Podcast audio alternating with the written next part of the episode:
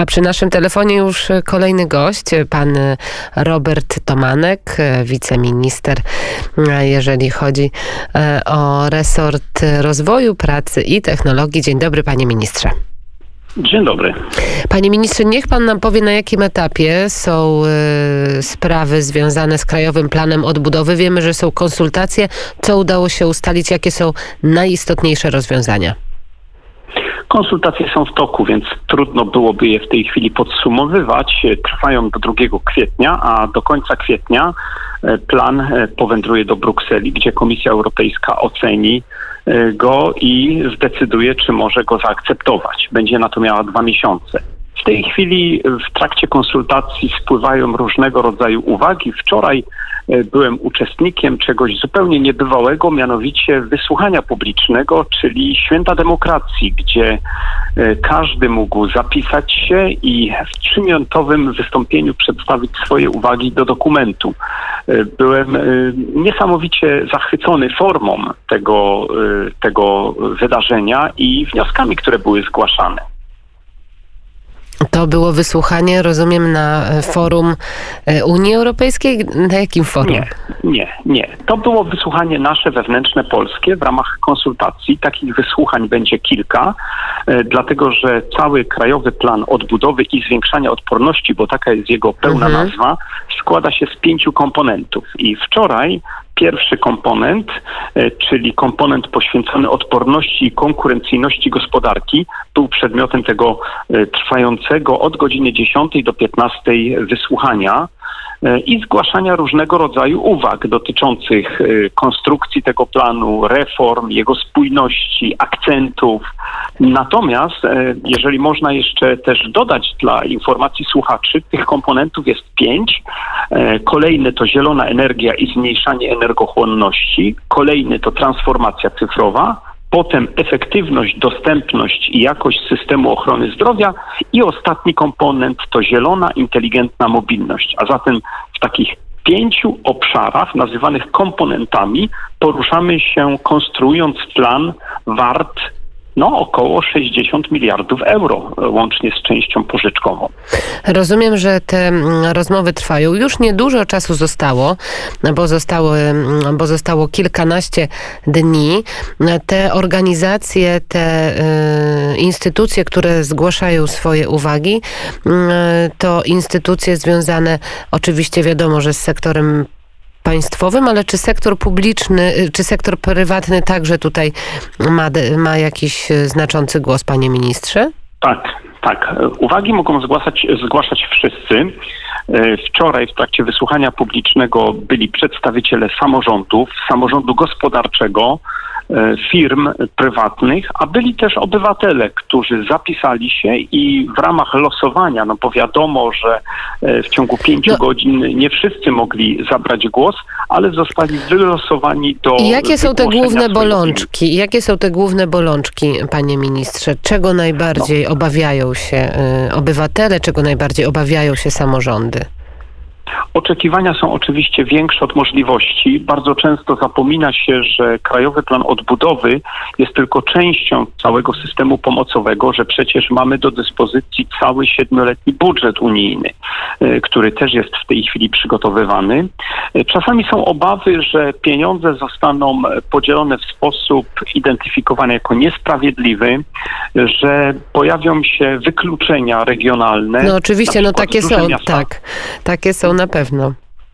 Duże miasta podnoszą obawy, że y, środki są kierowane do mniejszych miast, natomiast trzeba pamiętać o tym, że mamy właśnie umowę partnerstwa i siedmioletni budżet i jednym z warunków konstrukcji Krajowego Planu Odbudowy jest rozdzielenie środków pomiędzy te dwie y, sfery.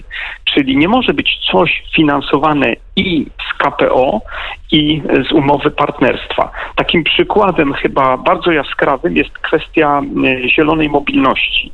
I duże miasta mówią, a dlaczego nie ma w KPO pieniędzy na transport szynowy, tylko na autobusy elektryczne? No, Taką propozycję na etapie konstrukcji zawarliśmy, dlatego że szyna jest bardzo kosztowna i ona ma być finansowana z umowy partnerstwa Oczywiście konsultacje trwają, trwają dyskusje. Ministerstwo Finansów i e, Polityki Regionalnej zajmuje się tymi kwestiami e, i próbuje m, połączyć różnego rodzaju sprzeczne wnioski, bo to nie jest proste, dlatego że trzeba też mieć świadomość, że plan odbudowy to jest nowy instrument unijny, wart w całej Unii 750 miliardów, Miliardów euro. tak, tak. Ten krajowy I- i- plan, tak, tak, tak. jeszcze na koniec. No właśnie jeszcze, jeszcze tylko powiem w ten sposób. To jest zupełnie nowy instrument, budowany zupełnie inaczej. Nie jest to nowy plan Marszala. Plan Marszala według pieniędzy dzisiejszych to byłoby około 140 miliardów dolarów. To są piękne kwoty, to są 750 tak, duże kwoty, euro. panie ministrze, ale to wszystko zakładając krajowy plan odbudowy, zakładając, że ta odbudowa będzie potrzebna po zakończeniu pandemii, a jak na razie widzimy, że te fale są i tych krajowych planów odbudowy może być dużo, dużo więcej. Kilka chwil temu rozmawiałam z Cezarym Kaźmierczakiem, który jest e, prezesem e, Związku Przedsiębiorców i Pracodawców. Oni zrobili taki licznik strat lockdownowych, jeżeli chodzi o ostatni rok. Ten licznik to 34 miliardy 257 milionów 140 54 5 6 to rośnie w lawinowym tempie e, e, 166 7 8 9 10 tysięcy jeżeli chodzi o te straty i apeluję do rządu, apeluję do ministerstwa, apeluję do różnych instytucji, żeby jednak odmrozić gospodarkę i ten reżim sanitarny zastosować. Jak pan się odnosi do tych apeli, bo te straty jak widać są bardzo duże. Tu nie ma rzeczywistości czarno-białej. Musimy pamiętać, że gospodarka rozwija się w miarę dobrze, że mm, nasz przemysł przede wszystkim funkcjonuje też w miarę dobrze, natomiast epidemia ma charakter bardzo nieoczekiwany. Mamy w tej chwili pełne szpitale, zacznie za chwilę brakować respiratorów, no i rząd musi ważyć rację. Ta epidemia przenosi się drogą kropelkową, a nie, przepraszam za y, taką może, może sarkazm, a nie przez czary czy morowe powietrze. I opowiadanie, że odmrożenie niczego nie zmieni, że trzeba odmrozić i koniec, to jest po prostu igranie z życiem ludzkim. Szpitale są na granicy wydolności, medycy ledwo dają radę, e, no i niestety wszystkie kraje w Europie stosują mniejsze lub większe lockdowny, a ten polski wcale nie jest taki uciążliwy i to potwierdzają obiektywne badania, gdzie uczeni z Oxfordu Ale ma pan też... wyliczyli, Tak.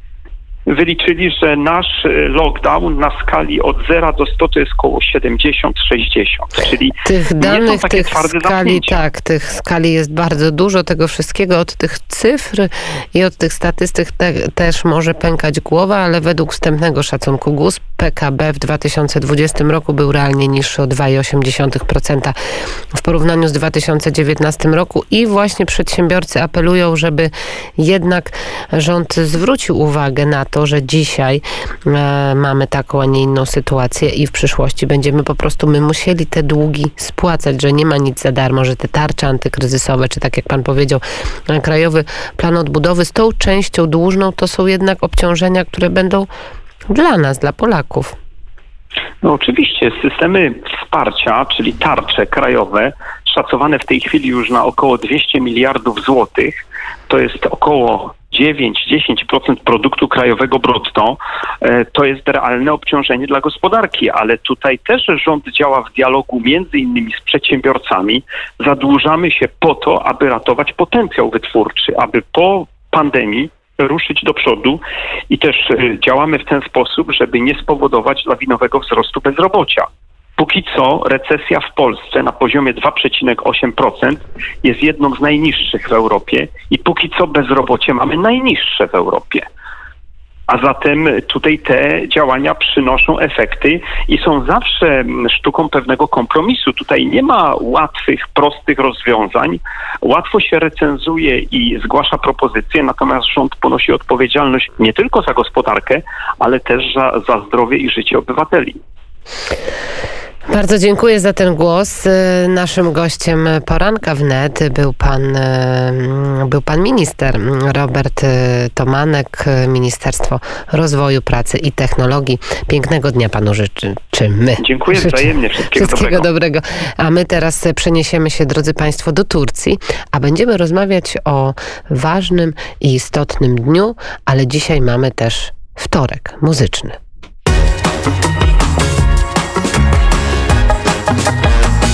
Muzyczny wtorek. I tak to jest, że dzisiaj muzyczny wtorek to jest wtorek związany z Dniem Białoruskim. Ja już sobie tutaj wszystko otwieram i tak, Zmicier Wajciuszkiewicz, Bella Ciao na znak Solidarności z Białorusią. To jest włoska pieśń o walce i wolności, chociaż różnie się o niej mówi, ale wpada w ucho.